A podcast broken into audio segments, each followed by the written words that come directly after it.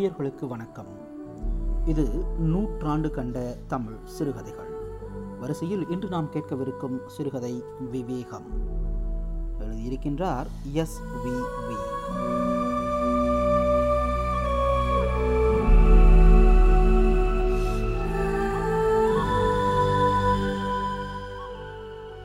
SPB என்ற S V Vijaya Raghavachariar தமிழில் குறிப்பிடத்தகும் பத்திரிகையாளர் ஆவார். ஆங்கிலத்தில் நகைச்சுவை கட்டுரைகளை எழுதி கொண்டிருந்த இவர் கல்கி எழுத்துக்களை வாசித்த தாக்கத்தால் தமிழில் எழுதியவர். இவரால் சுமார் முப்பது சிறுகதைகள் எழுதப்பட்டுள்ளன. பத்துக்கும் மேற்பட்ட நூல்கள் வெளிவந்துள்ளன. பழசின் பிடியை தளர்த்தி விடாமல் புதிசின் போக்கையும் அனுதாபத்துடன் கலை உணர்வுடன் கழித்து எழுத்தில் வடித்தவர் எஸ். வி. வி. தமிழில் இவரது குரல் தனிக்குரல். மிகவும் சுவாரஸ்யமாக எழுதுவதில் வல்லவர். கனமான விஷயங்களையும் லேசாக தனியாக மனதில் பதிய வைத்து விடுகிறவர் என்று கா. நாசு இவரை மதிப்பிடுகிறார். மிக குறைவான சிறுகதைகளையே இவர் எழுதியுள்ளார். நேயர்கள் இப்பொழுது கேட்கலாம் விவேகம் சிறுகதை.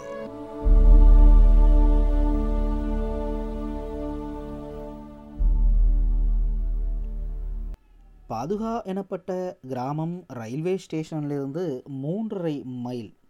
அந்த கிராமத்துக்கு அரை மைல் தூரத்தில் உள்ள ரோட்டு வழியாய் மோட்டார் பஸ்கள் ஓடுகின்றன. ரோட்டில் பஸ் நிற்கிற இடத்தில் இறங்கி கிராமத்துக்கு நடந்து போக வேண்டும். சுமார் நான்கு வருஷங்களுக்கு முன் பத்மநாபனும் அவனுடைய மாமா கோபாலாச்சாரியாரும் ஒரு நாள் அந்த கிராமத்துக்கு போவதற்காக காலையில் ஐந்து மணிக்கு ரயிலை விட்டு இறங்கினார்கள். வெளியில் வந்து பஸ்ஸை பார்த்தால் ஒரு பஸ்ஸை கூட காணும். பஸ் ஓட்டுபவர்களெல்லாம் இரண்டு தினங்களாக அவர்களுடைய எஜமானர்களிடம் சம்பள விஷயமாக தகராறு செய்து கொண்டு வேலை நிறுத்தம் செய்துவிட்டார்களாம் தகராறு முடிகிற வரையில் பஸ்கள் ஓடாததென்றும் தெரிய வந்தது. ரயில்வே ஸ்டேஷனில் சத்தத்துக்கு ஓடும் வண்டிகளையும் காணவில்லை. கிராமங்களுக்கு போவதென்றால் இதுதான் பெரிய தொல்லை. சென்னப்பட்டினம் ஆகாது மாமா. எந்த சமயத்தில் எது வேண்டுமானாலும் தயாராய் அகப்படும் எல்லோரும் கிராமத்தை அடைய வேண்டும் என்கிறார்களே. கிராமங்கள் அழகு இந்த மாதிரி இருந்தால் எப்படி வந்திருக்க முடியும்? என்றான் பத்மநாபன். பஸ் கிராமத்தை சேர்ந்ததல்லடா. அது பட்டணத்தை சேர்ந்தது. பஸ் அழகை சொல்வதை விட்டுவிட்டு கிராமத்தை ஏன் பழிக்கிறாய்? பட்டணம் பட்டணம் என்கிறாயே. பட்டணத்து அழகை சொல்லட்டுமா? அன்றைய தினம் பதினைந்து நிமிஷங்கள் பட்டணம் பூராவும் இருட்டாய் போய்விட்டதடா. எலக்ட்ரிக் ஸ்டேஷனில் ஏதோ கோளாறு ஏற்பட்டதாம். ஒரே வினாடியில் பட்டணத்தில் இருக்கிற எல்லா வீடுகளிலும் விளக்குகள் அணைந்து விட்டன. எல்லா ஜனங்களும் தெருவில் வந்து கத்த ஆரம்பித்து விட்டார்கள். டெலிஃபோன் மூலமாக கேட்கலாம் என்றால் டெலிஃபோனும் வேலை செய்யவில்லை. அதற்கும் அதே விசைதானே. கிருஷ்ணாயில் விளக்கு என்பது ஒரு வீட்டிலும் இல்லை. அன்றைய தினம் என் மச்சினன் வீட்டில் கல்யாண விருந்து சாப்பிட்டு கொண்டிருக்கும்போது விளக்கு அணைந்து விட்டது. அப்புறம்? அப்புறம்தான் யுத்தம் வந்தால் எதிரி எலக்ட்ரிக் ஸ்டேஷன் மேல் ஒரு குண்டு போட்டு ஜலத்தில் விஷம் கலந்துவிட்டால் பட்டணம் ஹரோஹராதான். குழாயில் ஏதாவது ஒரு பிசகு ஏற்பட்டு இரண்டு மணி நேரம் குழாய்கள் நின்றுவிட்டால் பட்டணம் படுகிற பாட்டை பார். விளக்கு தண்ணீர் இவைகளைப் போல் எல்லாம் அவனவன் வீட்டில் தனித்தனியாக இருக்குமானால் ஒரு நாளும் ஆபத்து இல்லை. ஒருவன் வீட்டில் இல்லாவிட்டால் மற்றொருவன் வீட்டிலிருந்து கொண்டு வரலாம். ஒரு பட்டணம் பூராவும் ஒன்றையே நம்பியிருந்தால் என்றைக்கும் மோசம்தான். பைக்காராவிலிருந்து விசை வருகிறதாமே. அப்புறம் பட்டணங்கள் பட்டணங்களாய் இருட்டாக வேண்டியதுதான். குழாய்களும் ஒவ்வொரு ஊருக்கு ஒவ்வொரு இடத்திலிருந்து வருவது என்றில்லாமல் ராஜதானி பூராவுக்கும் மேட்டூர் அணைக்கட்டு மாதிரி கட்டி அங்கிருந்து குழாய்கள் வைத்தால் பட்டணத்தார்கள் கதி இன்னும் வேடிக்கையாக இருக்கும். இது புது நாகரிகமடா. பஸ் இல்லை என்றாயே அதுவும் அந்த நாகரிகத்தைச் சேர்ந்தது. பஸ் வந்து ஒரு வண்டியும் இல்லாமல் ஒழித்து விட்டது பஸ் நின்று விட்டதே இப்பொழுது என்ன செய்கிறது? நடக்க வேண்டியதுதான். நட என்றார். உங்களுக்கு பட்டணங்களை கண்டாலே பிடிக்கவில்லை என்றான் பத்மநாபன். உனக்கு கிராமத்தை கண்டால் பிடிக்கவில்லை. நல்ல காற்று நல்ல ஊற்று ஜலம் விஷாலமாக பறந்த பூமி விருட்சங்கள் பட்சிகள் கண்ணுக்கு ரம்யமாய் மரகதம் போல் பச்சை பசேல் என்று பயிர் நிறைந்த வயல்கள். இவைகளை கண்டால் உனக்கு பிடிக்கவில்லை. சைனா பஜார் தெருவு வால்டாக்ஸ் தெருவு ஆனைக்கவுனி மூளை கொத்தளம் இவைகளை கண்டால் உனக்கு ஆனந்தமாக இருக்கிறது. போலீஸ் ராகவாச்சாரியார் தெருவில் குடியிருக்கிறவனுக்கு எதில் ஆனந்தம் வரும்? சரி இப்பொழுது என்ன பண்ணுகிறது? கிளம்பு நடக்கலாம் என்றார் மாமா. இந்த பூட்ஸ் ஒன்று காலை கடிக்கிறது. அதற்காகத்தான் யோசனை செய்கிறேன். என்றான் பத்மநாபன். பூட்ஸை கையில் எடுத்துக்கொள்கிறது. அது நம்மை சுமக்கிறதோ இல்லையோ? இப்பொழுது அதை நாம் சுமக்கிறது. அதை கையில் எடுத்துக்கொண்டு போகிறது என்றால் வெட்கமாக இருக்கிறது மாமா என்றான் பத்மநாபன். கிராமத்தில் இருப்பவர்கள் செருப்பை கையில் எடுத்துக்கொண்டு போக வெட்கப்படுவதில்லை. நீ பட்டணம்தானே இல்லையோ? சரி வெளியில் தெரிய விடாமல் அதை ஒரு துணியில் சுற்றி எடுத்துக்கொள்வோம். ம் ஆகட்டும் கிளம்பு என்றார் மாமா. இருவரும் கால்நடையாக கிளம்பினார்கள். பத்மநாபன் ஷர்ட் கோட்டு இடுப்பில் துணிக்கு மேல் பெல்ட் மூக்கில் கண்ணாடி கையில் ரிஸ்ட் வாட்ச் தலையில் ஓர் அழகான குள்ளாய் காலில் பூட்ஸ் இந்த கோலத்துடன் விளங்கினான். அவன் மாமா கோபாலாச்சாரியார் அறையில் ஒரு வேஷ்டி மேலுக்கு ஓர் அங்கவஸ்திரம் கையில் ஒரு மடிசஞ்சி காதில் சுற்றிய பூநூல் இந்த கோலத்துடன் இருந்தார். பத்மநாபன் தங்கையினுடைய கல்யாண விஷயமாய் பிள்ளையின் தகப்பனார் பாதுகா கிராமத்தில் இருப்பதால் அங்கு வந்து அவருடன் பேசி முடிவு செய்வதற்காக அவனும் அவன் மாமாவும் சென்னப்பட்டணத்திலிருந்து கிளம்பி வந்தார்கள். இருவரும் அந்த கிராமத்திற்கு இதற்கு முன் வந்ததில்லை. பத்மநாபன் எந்த கிராமத்துக்குமே இதற்கு முன் போனதில்லை. பட்டணத்தில் அவன் தகப்பனார் கார்ப்பரேஷனில் வேலையாயிருந்தார். பத்மநாபன் பட்டணத்திலேயே பிறந்து வளர்ந்தவன். அவன் பச்சையப்பன் காலேஜில் சேர்ந்து படித்து பிஏ பாஸ் செய்தான். அவன் தகப்பனார் இறந்துவிட்டார் அவனுடைய தாய் தங்கை அவன் ஆகிய மூன்று பேர்களும் தான் வீட்டில் இருந்தார்கள். உத்தியோகத்தில் இருக்கும் அநேகர்களைப் போல் அவன் தகப்பனார் இருந்த வரைக்கும் சம்பாதித்தார் செலவு செய்தார். கையில் காலனா இல்லாமல் இறந்துவிட்டார். சொத்து ஒன்றும் இல்லை. பிணத்தை எடுப்பதற்கே தாய் கையில் போட்டிருந்த இரண்டு வளையல்களை விற்று காரியம் நடத்த வேண்டியிருந்தது. உத்தியோகத்தில் சம்பாதிக்கிறவர்கள் கதியே அநேகமாக இப்படித்தான். பத்மநாபன் சம்பாதித்து குடும்பத்தை காப்பாற்ற வேண்டிய நிலைமை வந்துவிட்டது. போதாததற்கு கல்யாணம் செய்து கொடுக்க வேண்டிய தங்கை ஒருத்தி இருந்தாள். நான்கு வருஷங்களாக எங்கெங்கேயோ வேலைக்கு பிரயத்தனப்பட்டு பார்த்தான். அங்கே வேலை கொடுக்கிறேன் என்கிறார்கள் இங்கே வேலை கொடுக்கிறேன் என்கிறார்கள் என்று மாத்திரம் சொல்லி கொண்டு வந்தானே ஒழிய ஒரு வேலையும் கிடைக்கவில்லை. என்ன செய்வான் பாவம்? எப்படி குடும்பத்தை காப்பாற்றுகிறது? பிஏ பாஸ் செய்திருக்கும் ஒருவனால் மாதம் இருபது ரூபாய் கூடவா சம்பாதிக்காமல் இருக்க முடியும் என்று சொல்கிறவர்கள் சொல்லலாமே ஒழிய இருபது ரூபாய் தான் எப்படி சம்பாதிக்கிறது? வேலை செய்ய பத்மநாபன் தயார்தான். வேலை எங்கே கிடைக்கிறது? வேலை அகப்படாமல் சம்பாத்தியம் இல்லாமல் இருப்பவன் படும் கஷ்டத்தை பிரத்தியார் சாதாரணமாய் தெரிந்து கொள்ள முடியாது. அவரவர்களுக்கு அம்மாதிரியான கஷ்டம் வந்தால்தான் தெரியும். கொஞ்ச நாள் கால் அறை என்று தெரிந்த சிநேகிதர்களிடத்திலெல்லாம் பத்மநாபன் கடன் வாங்கினான். அவனுக்கு கடன் கொடுக்கிற சிநேகிதரே இல்லாமற் போய்விட்டார்கள். இனி யாரையும் கடன் கேட்பதில்லை. கடைகளில் சாமான்கள் கடனாய் வாங்கி வந்தான்.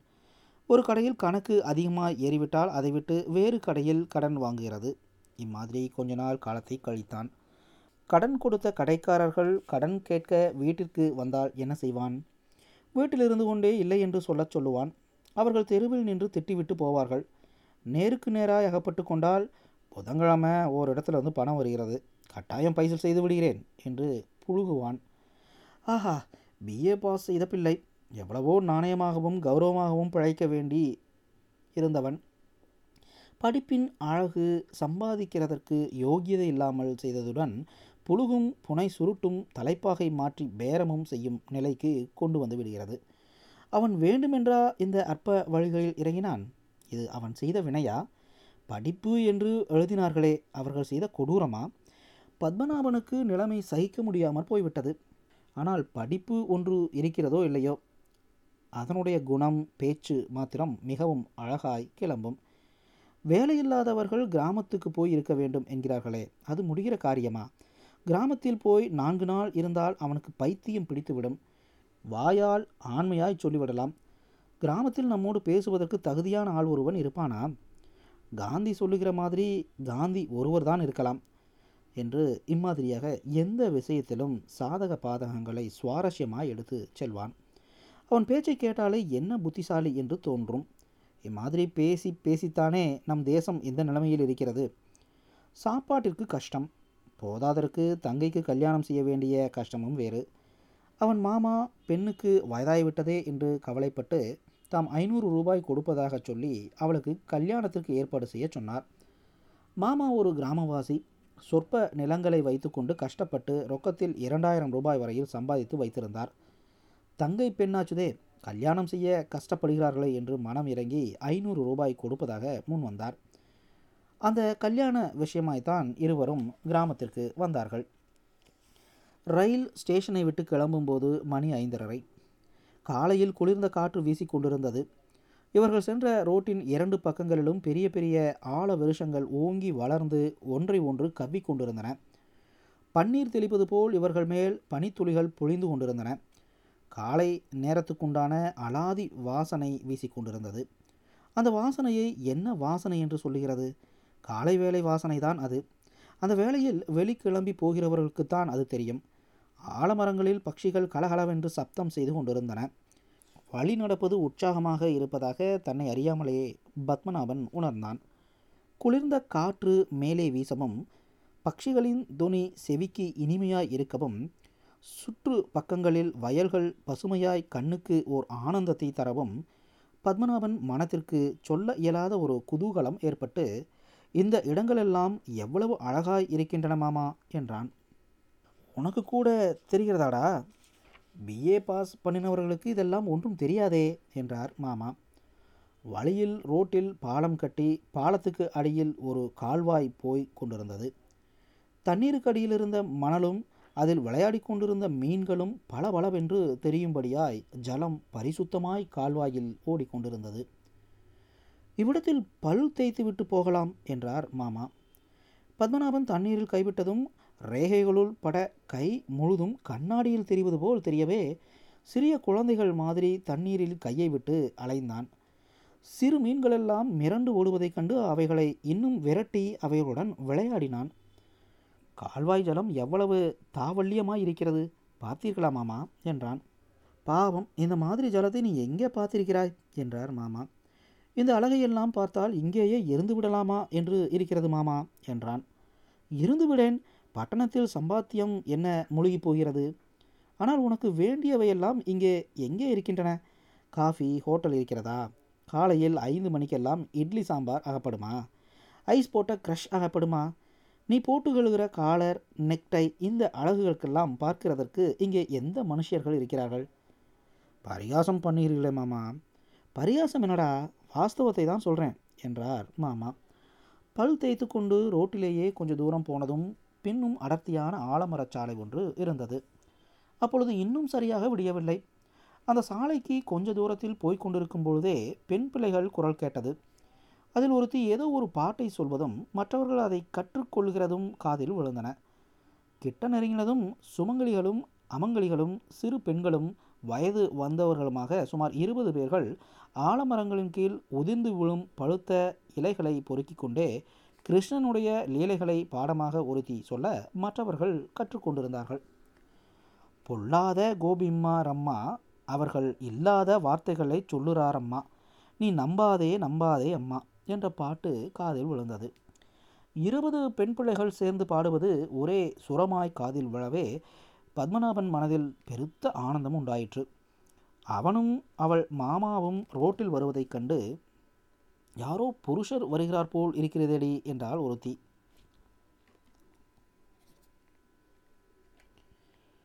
அவனும் அவர் மாமாவும் ரோட்டில் வருவதைக் கண்டு யாரோ புருஷர் வருகிறார் போல் இருக்கிறதடி என்றால் ஒருத்தி.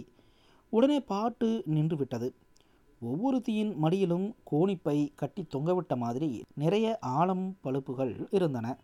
அவர்களுக்கெல்லாம் பாட்டு கற்றுக் கொடுத்து கொண்டிருந்தவள் பதினைந்து வயது இருக்கும் ஒரு பெண். அவள் குரல் மனத்தை அபகரிக்கும்படியாக மதுரமாயிருந்தது அவளுடைய அழகு பத்மநாபன் மனத்தை உடனே கொள்ளை கொண்டது. அவளும் இலை பொறுக்குவதை விட்டு இவர்களை உற்று பார்த்து கொண்டு நின்றாள். இவர்களை என்றால் பத்மநாபனை. சிறு பெண் பார்வை கிழவர் பேரிலா போகும். பத்மநாபனும் மாமாவும் கொஞ்ச தூரம் போன பிறகு இலை பொறுக்கி கொண்டிருந்தவர்கள் பாட்டை நிறுத்திவிட்டு பேசிக்கொண்டே பழுப்புகளை பொறுக்கினார்கள். போகிறவர்கள் யாரோ தெரியவில்லை. நம்மவர்களைப் போல இருக்கிறது. நம் ஊருக்குத்தான் போகிறார்களோ என்றால் ஒருத்தி. யாரோ தெரியவில்லை. புதியவர்களாய் இருக்கிறார்கள். அந்த பிள்ளை லக்ஷணமாய் இருக்கிறான். முகத்தில் நல்ல கலை. கல்யாணமாகாத பிள்ளையாக இருந்தால் நம் அலமுவை கொடுத்து விடலாம் என்னடி சொல்லுகிறாய் அலமு போ அம்மாமி. போ என்னடி? யாரையாவது கல்யாணம் பண்ணி கொண்டு தானே ஆகணும். அந்த பிள்ளை அழகாய்த்தான் இருக்கிறான். கூட போகிற கிழவர் அப்பா போல் இருக்கிறது. அலமுவை கல்யாணம் பண்ணி கொண்டு போவதற்குத்தான் வந்திருக்கிறானோ என்னவோ? வேறென்ன? இருங்க அம்மாமி என்று சாகசம் செய்தாள் அந்த பெண். அலமு என்றது. முதலில் கிருஷ்ணலீலை பாட்டு பாடிய பதினைந்து வயதுள்ள பெண்ணைத்தான். அவர்கள் பேசிக்கொண்டது பத்மநாபன் காதில் விழுந்தது. மாமா கேட்டுக்கொண்டிருந்தாரோ இல்லையோ தெரியவில்லை. காலையில் அடங்கிய குரலில் சுப்பிரபாதம் சொல்லிக்கொண்டே போய்க் கொண்டிருந்தார். அலமுவை கல்யாணம் பண்ணி கொண்டு போவதற்கு கசக்கிறதா என்ன? அவ்வளவு அழகுள்ளவளும் புத்திசாலியும் யார் இருக்கிறார்கள்? இன்னும் வயசு பதினைந்து ஆகவில்லை. அவள் கையால் ஆயிரம் ரூபாய் சம்பாதித்து வைத்திருக்கிறாளே. ஆயிரம் ரூபாய் எங்கே மாமி? ஆயிரம் சேருவதற்கு இன்னும் மூன்று வருஷங்களாவது ஆகும் என்றாள் அலமு. நீ நடுவில் அந்த பணத்தில் எடுத்து வலை சங்கிலி பண்ணி கொண்டாய் இல்லாவிட்டால் இப்போது ஆயிரம் ரூபாய் இராதா? எப்படி இருக்கும் மாமி? இப்போது ஏழு வருஷங்களாய் இலை தைக்கிறேன் மாதம் நாற்பது கட்டுகளே ஆகின்றன என்று வைத்துக்கொள்ளுங்கள் நாற்பது பத்துக்கால் பத்து ரூபாய் ஆச்சு. அதில் துணி ரவிக்கை என்று இருபது ரூபாய்க்கு வாங்கி கொண்டு விடுவேன். வருஷத்தில் நூறு ரூபாய் தானே ஆகிறது. ஏழு வருஷத்தில் ஆயிரம் ரூபாய் என்னமா ஆய்விடும்? அது என்னவோ அம்மா உன்னை பண்ணிக்கொள்கிறவன் அதிர்ஷ்டசாலிதான். இதற்குள் மாமா கொஞ்ச தூரம் போய் நின்று கொண்டு ஏண்டா பின்தங்கி விட்டாய்? வாயேண்டா? என்று உறக்க கத்தினார். பத்மநாபன் எழுந்து போனான். ஏன் மாமா அங்கே இலை பொறுக்கி கொண்டிருந்தவர்கள் எல்லோரும் பிராமண பொம்மநாட்டிகளாட்டமாயிருக்கே அவள் கூட இப்படி கண்டபடி வழியில் இலைக்கென்றும் மற்றொன்றுக்கென்றும் வருகிறார்களா என்ன? என்றான் பத்மநாபன். போகாமல் என்ன கொஞ்சம் நாகரீகம் கொண்டாட ஆரம்பித்தால்தான் பெண்களை உள்ளே போட்டு பூட்டி வைக்கிறார்கள். கிராமங்களிலெல்லாம் சாதாரணமாய் பொம்மநாட்டிகள் இரண்டு மூன்று பேராய் சேர்ந்து குளத்துக்கு போகிறது கோயிலுக்கு போகிறது என்று தனியாய் போய்கொண்டுதான் இருக்கிறார்கள். அந்த பொம்மநாட்டிகள் இருக்கிறார்களே அவர்கள் ஒவ்வொருவரிடத்திலும் ரொக்கம் ஆயிரம் ரூபாய்க்கு குறையாது. காலையில் இதோ இலை பொறுக்கி கொண்டு போகிறார்களே இதை முதலில் அப்படியே உலர்த்துவார்கள். ராத்திரி பணியில் இருந்த பிறகு இலைகள் வணங்கி இருக்கும்போது எடுத்து அடுக்கி விடுவார்கள். இப்பொழுது வீட்டுக்கு போனவுடன் வீட்டு வேலையை முடித்துக்கொண்டு எல்லோரும் ஒரு இடத்தில் சேர்ந்து இலை தைக்க உட்காருவார்கள். சாயந்தரம் ஐந்து மணி வரைக்கும் தைப்பார்கள். யாராவது ஒரு பெண் ராமாயணமோ வேறு ஏதாவது கதையோ படித்து கொண்டிருப்பாள். பட்டணத்திலிருந்து கடைக்காரன் வந்து நூறு நூறு கட்டுகளாக விலைக்கு வாங்கி கொண்டு போய்விடுவான் எருமுட்டை முதலியவைகளை விற்றே ஒவ்வொரு பொம்நாட்டியும் மாதம் இருபது ரூபாய் சம்பாதிப்பாள். பிஏ பாஸ் செய்துவிட்டு நீ காரணம் சம்பாதிக்க முடியவில்லையே என்று என்னை கேட்கிறீர்களோ மாமா? என்றான் பத்மநாபன் சிரித்துக்கொண்டே. நான் கேட்கவில்லை நீ ஏதான் கேட்டுக்கொள்கிறாயே? என்றார் மாமா. பத்மநாபன் மனதில் என்ன என்னவோ புதிய புதிய யோசனைகள் எல்லாம் கிளம்பின. என்ன என்னவோ தீர்மானங்களை எல்லாம் செய்தான். அவன் யோசனைகளின் குறுக்கே அளமு அடிக்கடி ஓடிக்கொண்டிருந்தாள்.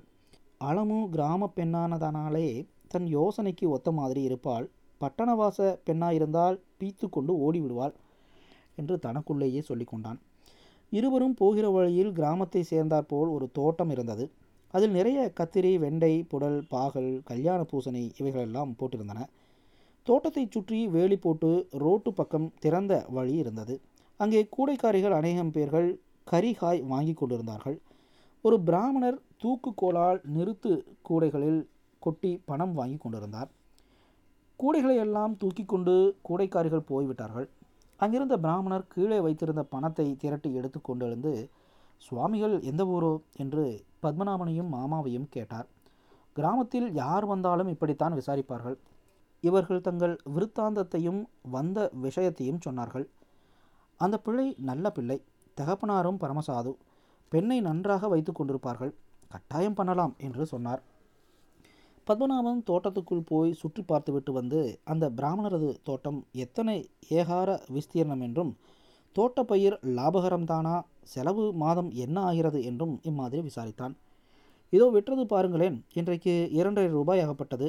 ஒவ்வொரு நாளைக்கு மூன்றும் அகப்படும் நான்கும் அகப்படும் ஒவ்வொரு தினம் ஒன்றுமில்லாமலும் போய்விடும். எல்லாம் நாம் படுகிற பாட்டின் பேரில் இருக்கிறது என்றார். பத்மநாபன் மீண்டும் யோசனையில் ஆழ்ந்தான். சுபாவத்தில் படித்த நல்ல புத்திசாலியானதால் அவன் யோசனைகள் எல்லாம் சுவாரஸ்யமான கேள்விகளின் ரூபமாக வெளிக்கிளம்பின. ஏமாம்மா சாப்பாட்டுக்கில்லை என்று எவனவனையோ நச்சிப்போய் வேலைக்காக வியர்த்தமாய் உருகிறோமே. கீழே குனிந்து பூமியை பார்த்து சாப்பாடு கொடு என்றால் கொடுக்குமா இல்லையா? கொடுக்கும். ஒரு புடல் விதையை நட்டால் இருநூறு புடலங்காய் கொடுக்கிறது என்று பூமி சொல்லுகிறதா இல்லையா? சொல்லுகிறது. அதே மாதிரி தரவும் தருகிறது. பூமி எப்பொழுதாவது நோ வேக்கன்சி வேலை காலி இல்லை என்று சொல்லிவிடுமோ? சொல்லாது. மகா தயாளுவாய் பூமி தன் பொக்கிஷத்தை திறந்து வைத்துக்கொண்டு நமக்கு க்ஷேமத்தை கொடுக்க காத்து கொண்டிருக்கிற பொழுது அந்த பொக்கிஷத்தை விட்டுவிட்டு வேலை அகப்படவில்லை சாப்பாடு அகப்படவில்லை என்று ஒருவன் சொன்னால் அவன் முட்டாளா இல்லையா? சர்வ முட்டாள். நானும் அந்த சர்வ முட்டாள்களில் சேர்ந்தவன் தானே என்கிறீர்களோ? உனக்குத்தான் விவேகம் உதித்து விட்டதே நீ எப்படி முட்டாளாவாய்? என்று மாமா சிரித்தார். பத்மநாபனும் சிரித்தான்.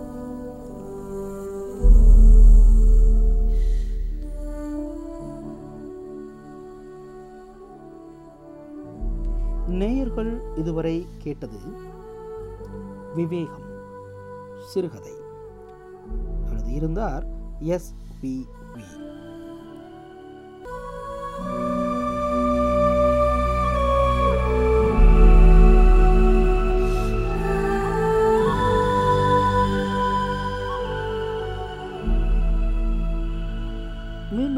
மீண்டும் மற்றுமோர் நூற்றாண்டு கண்ட தமிழ் சிறுகதையோடு நாளையும் உங்களை சந்திக்கின்றேன். வணக்கம் நேயர்களே.